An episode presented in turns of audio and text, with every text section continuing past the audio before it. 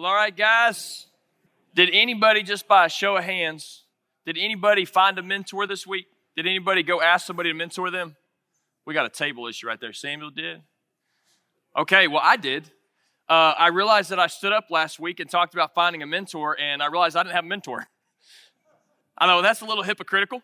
And uh, I told you last week, Drew Tucker's here with us tonight, and he's been out just first time back. You can give him a round of applause. He's not listening. He's back. He's back.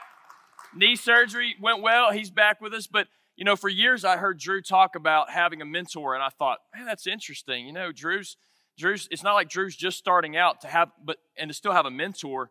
But I've heard him over the years talk about the fact that he calls us mentor and he bounces things off of him. And so I went to a, a pastor on staff here this week, and uh, well, last week, and I just asked him would he consider spending some time with me and answering some questions. And so we met for our first time this week, and it was one of the sweetest things I've ever done.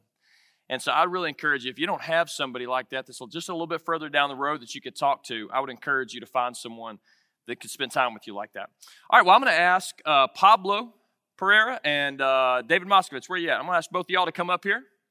And uh, we're going to talk just for a few minutes. And, uh, you know, we're talking about this idea of being well balanced. Uh, we got work life, which is crazy busy. Um, we've got uh, home life, which Pablo is going to share with you in just a minute, is crazy busy, especially when you send your wife out of town and you keep all five kids. Um, so, so uh, we're going to talk about a few of those things. I sent y'all a few questions that I want to ask but uh, another question I forgot to put on there, and so we'll just start with this. Would you just tell them what you do for a living? Okay, I'm retired Memphis Fire Department. Uh, spend okay. a lot of time preparing to teach here at Bellevue. Involved with you guys a little bit in adult life group ministry. So, and how long were you with Memphis Fire? Uh, Thirty years. Thirty years. And what what uh, position did you hold when you retired? I retired as a battalion chief. Battalion chief. Okay, awesome. All right, thanks, thanks. for service, man. Well, I want to answer this this question by saying I go to work so I can rest. Okay, that's my job. But uh, I'm an entrepreneur. I own a couple companies, and some makes money, some lose money, and um, also we own a bunch of rental properties. Okay, awesome. All right, so um, the next question I'm going to jump into is life's busy. Um, David, how many kids? Uh, we have three kids, seven grandchildren. Three kids, seven grandchildren. So as you were battalion chief and all that, you had a whole lot to juggle. Okay, so and then uh, Pablo, uh, you've got five kids, correct? I do. I have five kids. Yep. Okay. All right. So you've got places that you're running. Uh, you were you were over a lot of people. Uh, you got kids at home. You got wife at home. You got church responsibilities. Hopefully, sometime find time for a hobby. But first question is, with all of that going on, what does your time with the Lord look like? Is that in the morning? Is it in the evening? Is it, is it a daily occurrence for you? What does it look like to spend time with the Lord, both in God's Word and talking to Him? I'll go first this one. You go, how about we switch next one? All right. So to be very practical, right? I don't, I don't think anybody wants a theoretical answer. Uh, but um, I like the fact that if you even look at the Lord's Prayer, and a lot of the scriptures that we memorize is as I go forward, you know, lead me, Lord. So it's not like, Lord, I hope I had a good journey. I'm here now. I hope it was the right way. So I'm a believer that the morning, you got to win the morning, right? There's great books out there, uh, Miracle Morning, among other ones. But um, so I wake up early. I wake up a little before six o'clock. Uh, I'm up by six, and I don't wake up the whole rest of the family by six forty. So I have about a thirty minute take a shower, and I have a thirty minute kind of quiet time hmm. uh, in the morning to do that. Okay. Um, so that's one practical way that I can get some personal time with the Lord. So just getting up for everyone else, because you know once they get up, it's not going to happen. It's it's going to be full speed from yeah. on. Okay. All right. Good. Yeah, I'm a morning person. I'm probably up at five ish now for some reason. Did that for a long time on the fire department, but I, I thought about that question that you sent to me, and the reality is, uh, I do believe the morning time is important to get up, be in the Word, and and uh, spend that time in the Word. But then practically, I began to think about that question a little bit more, and you know, and you guys have done a great job. You know, saying that we can't just the morning in the Scripture is important, but it's not just that part of our day that we're with the Lord. Is and I thought about Paul when he was in prison. You know, he was with the Lord. He was singing and praising the Lord, and we. I just started thinking about that today, and and you know, just. Uh, wanted to put that out there a little bit more about the idea of our entire day is with the Lord. And you guys have taught us that over the last few weeks. And, and I thought about that, how throughout the day when things are, we have challenges, and we all do, even, you know, as a retired firefighter, there's still challenges. We have adult children, seven grandchildren. So things are going on in our world. My brother in law's been in the hospital for two weeks. He's like a brother, uh, he's still in the hospital. So we have all these things going on in our family, but it's being with the Lord uh, throughout the day. But you do have to start. Uh, the basic needs of a man, you know, you need water and food, and certainly you need to be fed the Word of God daily. And Yep. I, I choose to do that in the morning for you know, some time, a couple of hours. Awesome. So, so pretty much the same thing, just getting up before everybody else and making that a priority because you know once everyone else gets up. Yeah. Also, I would add, also very practical, David. I make a big deal. I don't block my my Saturday nights. I'm getting ready for church on Sunday, and everybody knows I work at Chick Fil A on Sundays. My wife my wife works at Hobby Lobby on Sundays, I like that. and so like people know not to bother me. And you know, I am going to be ready spiritually and mentally ready by being rested on a Saturday night, so I can be ready for worship on Sunday. You know, so I also prepare that uh, mentally because if not, there'd be a thousand things that you can do on a Saturday night. Okay, It's good work. uh, so That's awesome. yeah, That's so that's awesome. something that you got to. I mean, you're going to have to make your mind. uh, We're going to go to church, and if you make that decision on a Sunday morning, you know, there's always going to be a kid that's sick or something's happening, but we're going to make our mind on as a man that Saturday we're going to win the night, so we're ready to go on uh, on a Sunday morning. Well, what I'm hearing from both of you is just priority. Time with the Lord in the mornings is priority. Sunday's a priority, and so you're putting those things in place. So I love that. All right, let's go to question number two. Um, you know, this idea of balancing. We all, um, you know, everybody's got something that keeps them busy. E- even in retirement, we know uh, my father-in-law uh, retired, and, and he said he's busier now he's ever been his whole life. Uh, but we we've all got stuff going on. So how do you go to work, work an 8, 10, 12 hour, whatever that looks like, and then come home and kind of take off that work hat and put on that father and dad hat? Is there something practical that helps you think through that process? Or do you carry your workload and that stress into the home with you? I, I've gone home before and my kids said, Rough day, huh, Dad? I hadn't spoken yet, but that's what I'm wearing on my face. And uh, so, how do, you, how do you do that practically?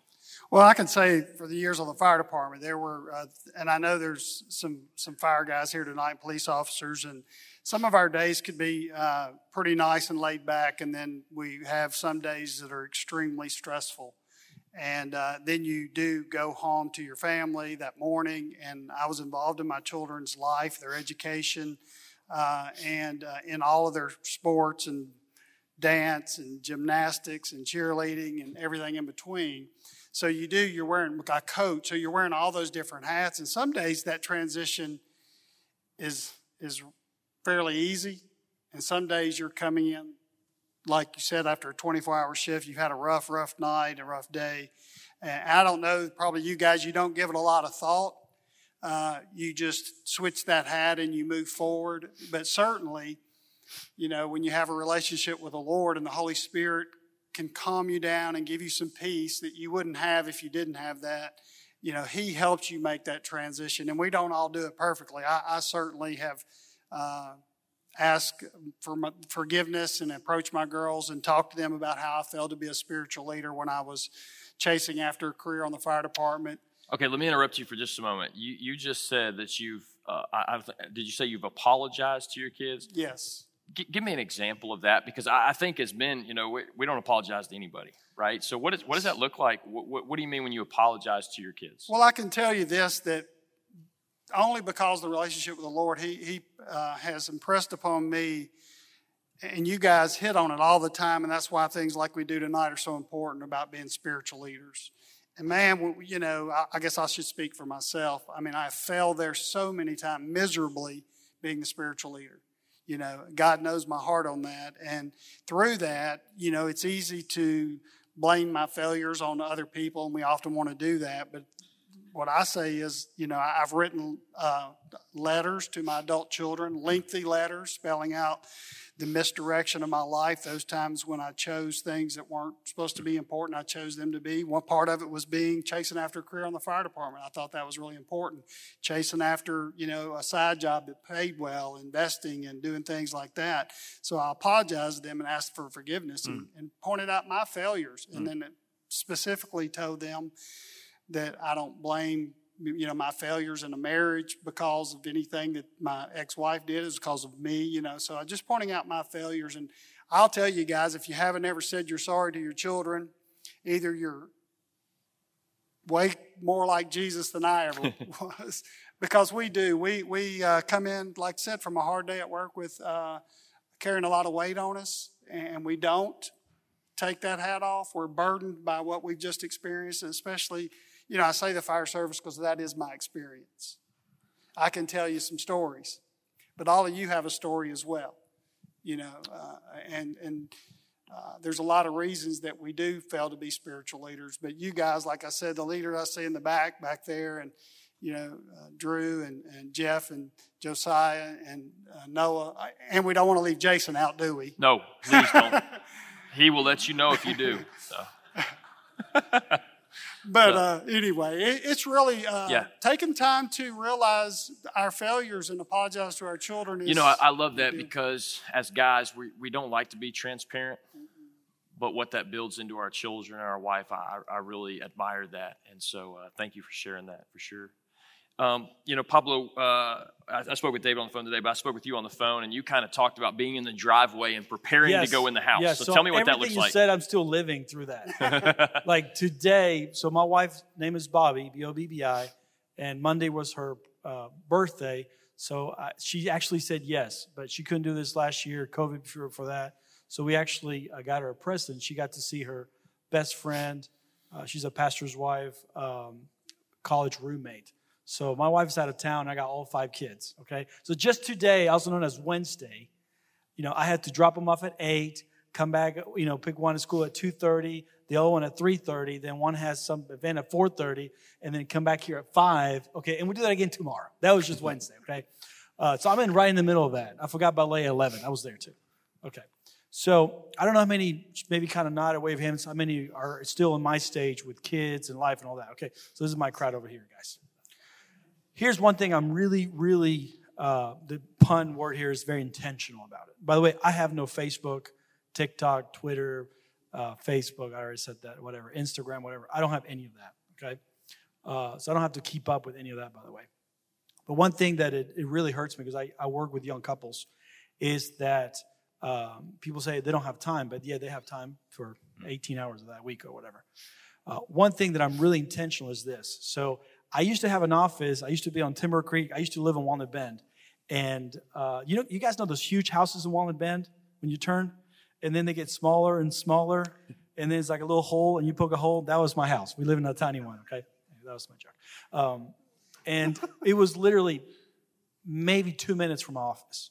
I could I could actually hold my breath and get to my house. It was that close, and that was actually awful because I think you need a time to decompress. Okay, when you go from your work into your home.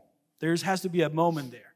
Now, I here I am, I'm jealous of you guys that get to drive those big trucks way out there and see like acres of green, right? Uh, and kind of have that time to decompress. And those guys are jealous of me because I'm not spending $400 in gas every month, right? Like I'm right there. But one thing I learned quickly is there has to be a moment of transition. I'm, not, I'm going to use a word, and it's going to be a pun. It has two meanings. But there's a moment when you hit the LiftMaster, craftsman, whatever, garage door, right? And there's a yell of, Daddy's home, right? You guys ever up with luchadores? You guys with the mask? It's like tag teaming, right? I, I cannot physically hear my wife at that moment, but I know she's somewhere in the house going, Oh, good, he's here, right? Tag team. Like, I am in. Put me in the ring now, right? And so if I have a conversation on the phone, I am done with my conversation. When I hit that button and that garage door goes up, is dad time.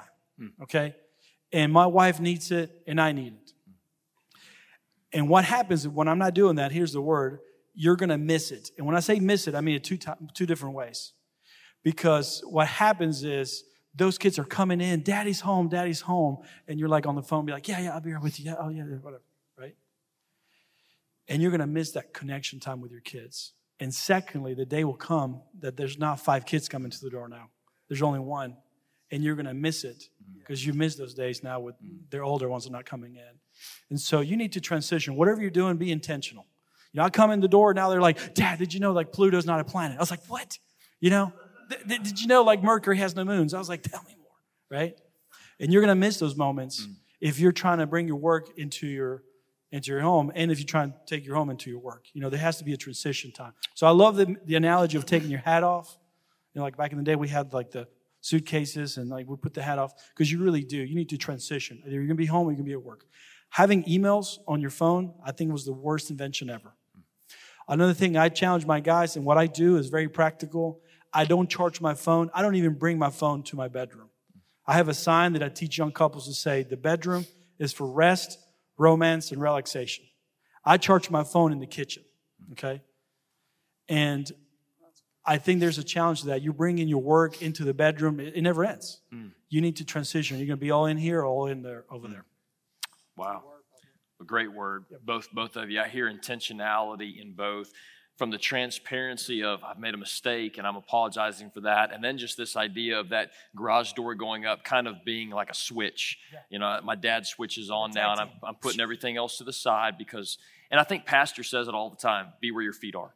And so that's where you are, so be there. Okay, two more questions. Um, the next one is How do you escape and have some time for yourself? Now, obviously, a little different in retirement. You set your own schedule, but I'm talking back when you were working fire department, kids, games, cheerleading, all that stuff. Same thing. You're right in the middle of all this. You know, is there a time? Is that once a year? You know, Tim talked about uh, what, what is that called? Guilt free nap once a year on Father's Day, right? One time a year is when he gets that. So, what does that look like for you? Is it a hobby? Is, what is that? Well, for me, uh, for the firefighters, uh, one blessing that comes from our schedule was this. And I was involved in my children's life. I would see them onto the bus, I would take them to school, I'd be in the car lines and all that. But on my days off, when they were school age and my wife was at work, I could do them, get them to school, participate if I had to with what their activities were for that day, but then I would have my time at home okay. and it would be quiet. And that, that is one benefit. Of course, for years, uh, I misdirected a lot of that attention on my days off because I worked a side job. So I would work shift and then I would work on my side job and I would work shift, work on my side job, work shift, work on my side job. And then if there was time left for the garage door to come up and spend time with the kids, that's where I missed a lot of that, you know, early on for the first 15 years of my career. But for that quiet time, I, I really just enjoyed being by myself. I lived on, for a while, lived on that 20 acres and you know, got into having some livestock. That's pretty amazing since I was a city boy, but uh, that was a transition for me, but I enjoyed it. But I had just things, but I was always at home doing things. You know, I mm-hmm. wasn't away from home. I enjoyed being at home and being available, but I did have that time alone. You guys that work 40 or 50 hours a week and you know, you guys just don't have that. So that was one benefit. There was also, you know, things that were detrimental about being away from home, 24 hour shifts. There's a lot of things that happen for some reason while you're not there. Yeah. You know, I know there's some guys back there in the back that are on Germantown and Bartlett. They understand exactly what I'm saying. You know, there's yeah. just a lot of things that for some reason happen when you're on shift, but you know. So really capitalizing on that time that you did have when it was just you. So okay, good. All right, Pablo, you're you're in the middle of it right now. No, yeah. I, Do you get time by yourself? Oh, absolutely. You know, I, I, find time almost every day. I mean, I find leisure in what I do. I enjoy what I do. Uh, actually, I'm learning how to play. I'll bring it to you. I won't play it tonight, but learn the harmonica if you want to do some songs. I'm learning I'll Fly Away. I already got when the Saints uh, go marching in. I got that one down. Um, so yeah, I find leisure in, in, time, and that's part of why I chose to be, uh, you know, what I do. Um, but besides that, I mean, there's something that's very dear to my heart. It takes about four weeks of my of my life. Uh, it comes and goes quickly, uh, and some of you think it's a hunting. It's not. I actually, I'm a fan of the Miami Dolphins. And uh, after three or four weeks, we're like at the bottom of whatever. So it, it's not, I hate to be like a real team where you have to fall all the time. All, all year yeah, long. No, yeah, no, it's yeah. just a, just a quick burst. Yeah, it's like yeah. the first three weeks, a lot of excitement, and then we're usually going to mediocre land. So yeah. Besides that, uh, I enjoy that. I'm, okay. Awesome. All right, one last question. Um, in the busyness, you know, we all deal with different struggles and things. Um, what do you think is the biggest need in the life of a man today? What is the biggest need in the life This one made me think. He told me this one. I was like, man, this one was tough for me because it kind of felt like the Solomon question, like the if you're ever in a dream and the Lord had asked you a question, it's not because the Lord wants to know your answer. It's rather because He wants you to hear your own answer. So I was like, man, this is a deep question. I was hoping you go David first, um, but uh, I thought about this one, and I have a word that it came to me, and it has again two meanings because I, maybe I don't know how to. Maybe I should ask Noah to help me deep dive in wordsmithing here. Yeah. But the word that uh, came to me was humility, and I mean that in two ways. The first is in the in its context of humility is the opposite of pride, hmm. right? And I think as men we need to be Christ-like. You know, the Lord left everything for us, and there's a huge sense of humility there. Hmm. And then we can get caught up really quickly in what we do. Either you're saving lives or whatever I do. I don't know what I do, but you know, like we can get all prideful, and that, in a sense, is very detrimental. What God wants to do, because God can use a humble heart. And the second part of that meaning of humility is my biggest need is because we can get hot headed or we think we got it or we've done whatever here, is that you know, uh, you know the story in the Bible of the man that says, "Man, I got everything I need. I got the big truck and the the big house with 20 acres. Now I'm retired. Now I'm a chief battalion retired. I got it all." And the Lord can say, "You fool! You know, your very life can be taken from you." And so the idea of I have to be nimble enough so I can hear God's voice mm-hmm. instead of inclined with my own pompousness mm-hmm. and to be almost to say interruptible by the Lord requires a humble spirit. Hmm. When Jesus decided and, and came to us, it wasn't just a little decision. Christ is going to be human for the rest of eternity. He, he, I mean, he stooped from heaven. To, he gave everything he could. What else could he give? And that's that's an amazing picture of humility. Hmm. So I think the biggest need for me is to understand it's not about me. Whatever I have is his stewardship. And if I don't have humility, then all of this really is just That's good. it's not not going to really matter much very quickly. That's so good. that's my biggest need, I think, Okay. in, in the context of serving the Lord and, and, and being what I'm doing. Thank you for sharing that. Well, Pablo, I agree with you. I, I, of all the questions that you had listed there, I really did think a lot about the greatest need that I have or we have as men. And uh, Pablo, I think you know, humility has got to be right at the top of that list because God calls us to be humble. But one thing that I thought about is how much time you made me do some reflection and try to be honest with myself. Is, is I've wasted a great deal of time, and I'll use the word waste uh, because as I look back now, those things that were wasted will be burned up. They won't count for anything. Uh, I found them to be very important uh, along the way. I'll be 60 this year, and I look back and reflect on that a lot of wasted time. And uh, back in the day, you, you, you don't laugh when I tell you this. But back in the day, I was in very good physical condition, spent a lot of time doing a lot of crazy working out like some of you younger You're guys still do. there conditioned than me, David. I don't think you should worry about that. Uh, but I spent a lot of time in physical fitness. I, I worked downtown uh, for most of my, a good portion of my career anyway. So I I ended up going up and down a lot of steps with a lot of gear on, and uh, I had to withstand that and the, the heat and the strain of the temperatures that we worked in sometimes. So I worked out a lot. And uh, this scripture came to my mind today. is 1 Timothy uh, chapter 4, uh, verses 7 uh, through 9. It says, Do not waste time. And I just stuck with that for a minute because it says, Do not waste time arguing over godless ideas and old wives' tales. But the, the idea in my head at that time in my heart was the idea of wasting time. Um, physical training is good, but training for godliness is better. Hmm. Promising benefits in this life and the life to hmm. come. This is a tr- trustworthy saying, and everyone should accept it. Hmm. There's a message there for, for us tonight in that question that if we really spend some time trying to answer that question for ourselves, you'll find yourself pondering what that answer should be. Mm-hmm. You know, because my greatest need, and this is not a church answer, this is the truth because I reflected on that answer, uh, that question was I need the power of the Holy Spirit to lead and guide me every single day hmm. so that I say and act and hmm. do those things that honor Him. Hmm. Amen. And, and I know that He dwells in me, so the Holy Spirit is prompting me to do those things. He's empowering me to do those things. But it requires effort. You guys are so good at, you know, leading us down that path. And, uh, you know, physical training is good, but God, training ourselves in godliness. And one way we do that is just what we're doing tonight. Yeah. And as you said, having a mentor, and you know this is to be true because I've already brought it to Tim, Tim's attention that, that I ask a group of guys that I highly value very much to be a mentor, but I haven't heard back from any of you yet. no, really, guys, it's just about, and I know you guys are busy doing things. I don't have any social media, you know, five or six years ago, not that I would be big on it anyway, but about five years ago, I deleted all social media off all of my devices because I knew that I was wasting time. And that's, you know. Well, thank you for all of your answers. Um, I love this idea of humility. Love this idea of Christ likeness and the power of the Holy Spirit. There was one thing that jumped out at me that both of you said was neither one of you have social media. And it is eating up our lives. Brother Steve said he read a book called Breaking Up with Your Phone, and he's talking a lot about that on Thursday morning. So I, I would encourage, if you don't take anything else away, take that away. I don't have a phone. Do you have a phone? So, Okay. hey, will you tell? Will you help me I by do. telling them It's in my- thank you real quick for for being up here Thank with you. us?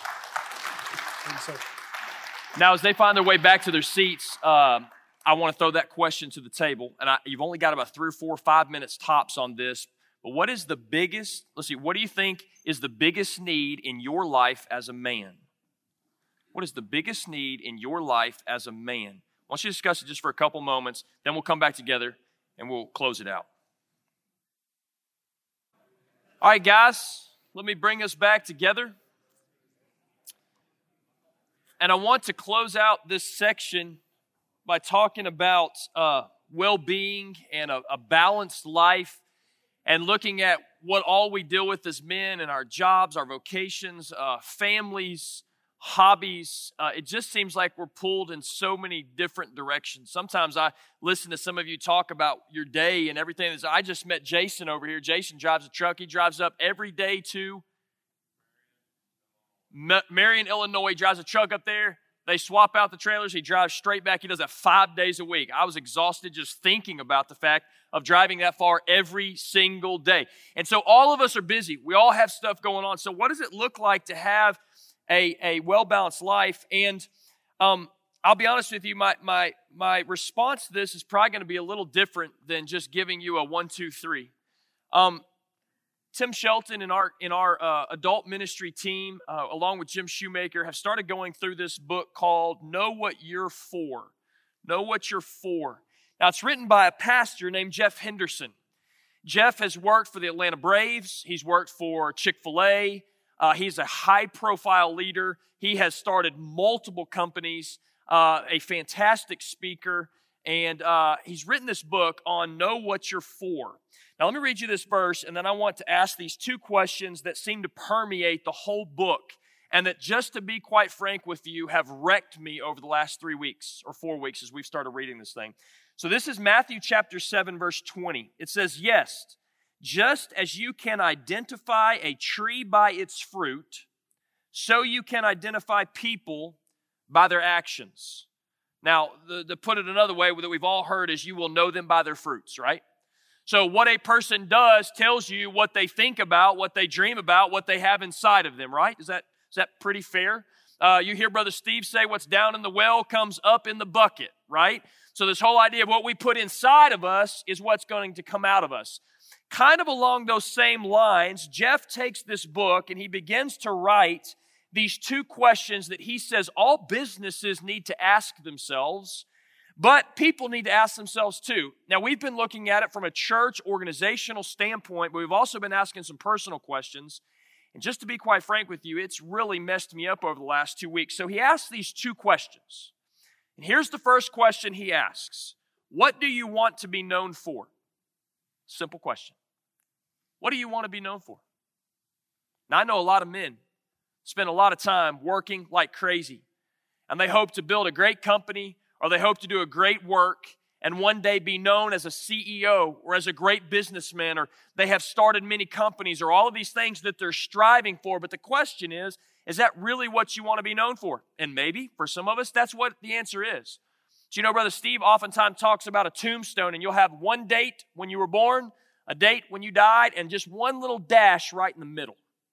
One little dash. It's just like that. It's like a vapor. It's here, and then it's gone. And for some, it's gone a whole lot quicker than others. So the question is, what do you want to be known for?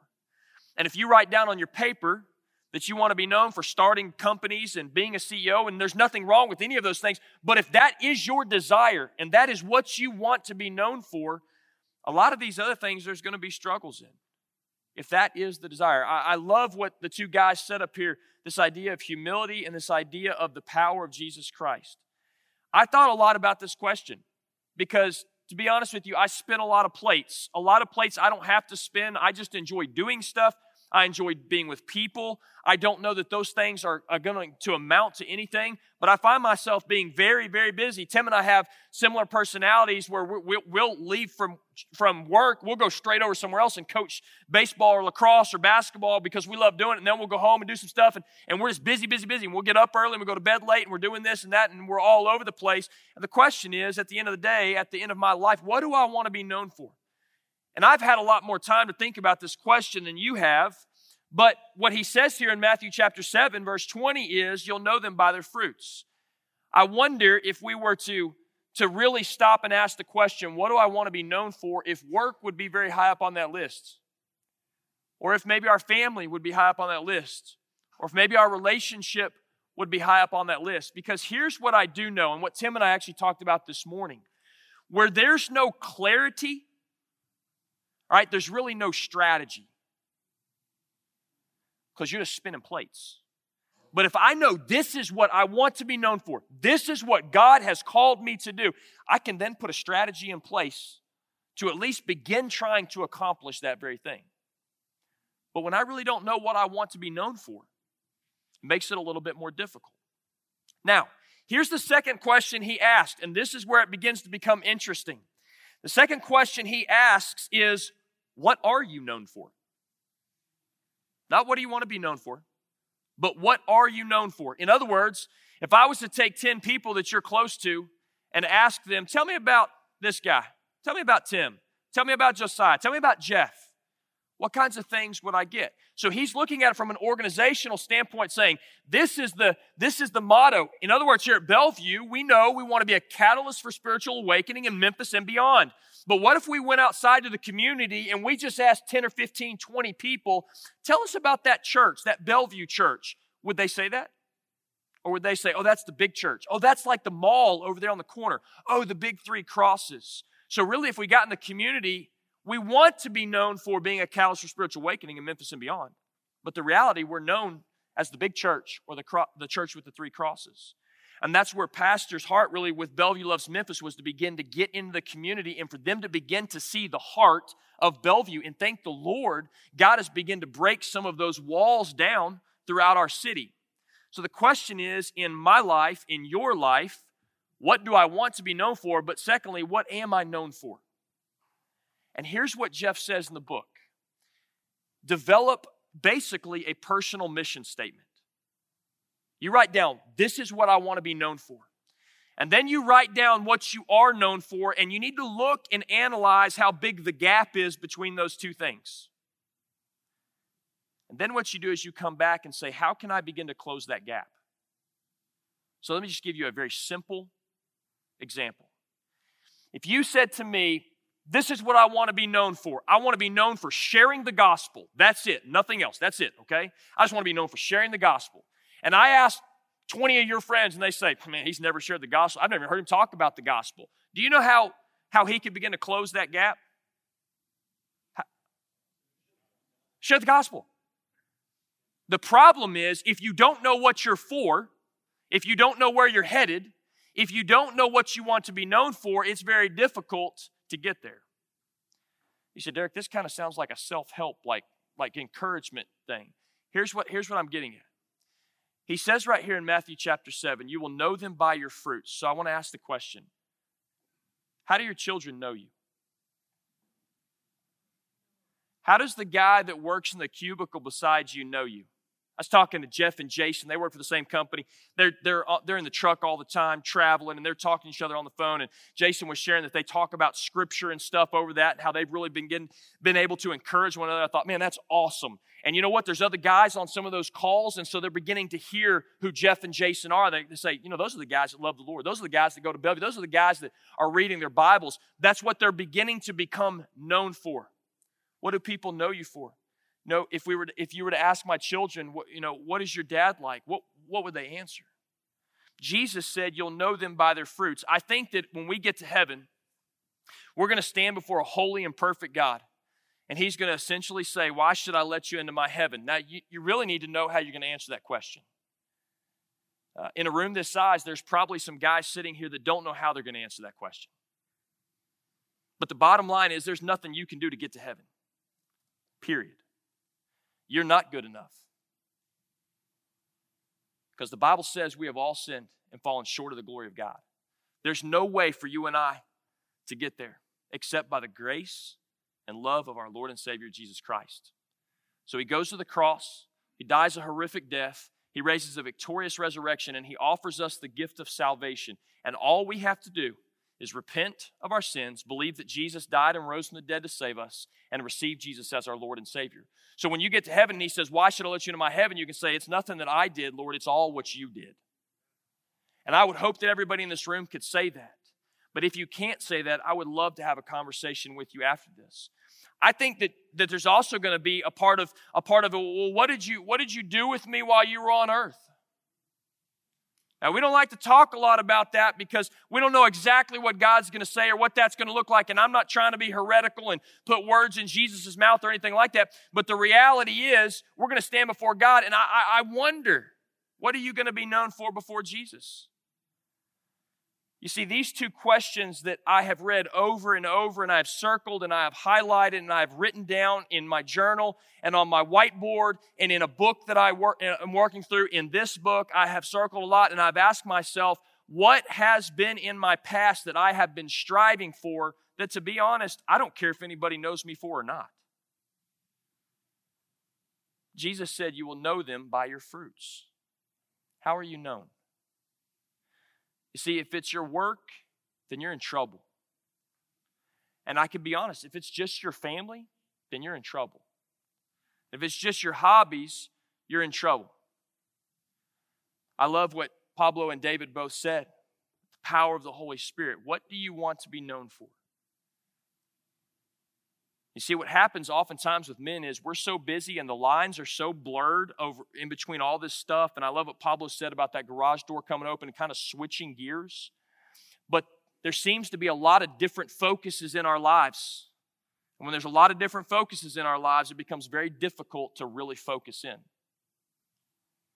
And so, this is what I want to encourage you this week. I want you to write the question down What do I want to be known for?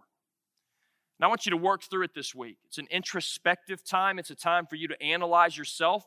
It's a time for you to ask some questions. Jesus said that he will know they will know me by my fruits. So, what do they know you as? Now, I begin to ask myself this in different situations. What does my family know me as? What am I known for at Bellevue? But here's one that'll get you. What am I known for by my neighbors?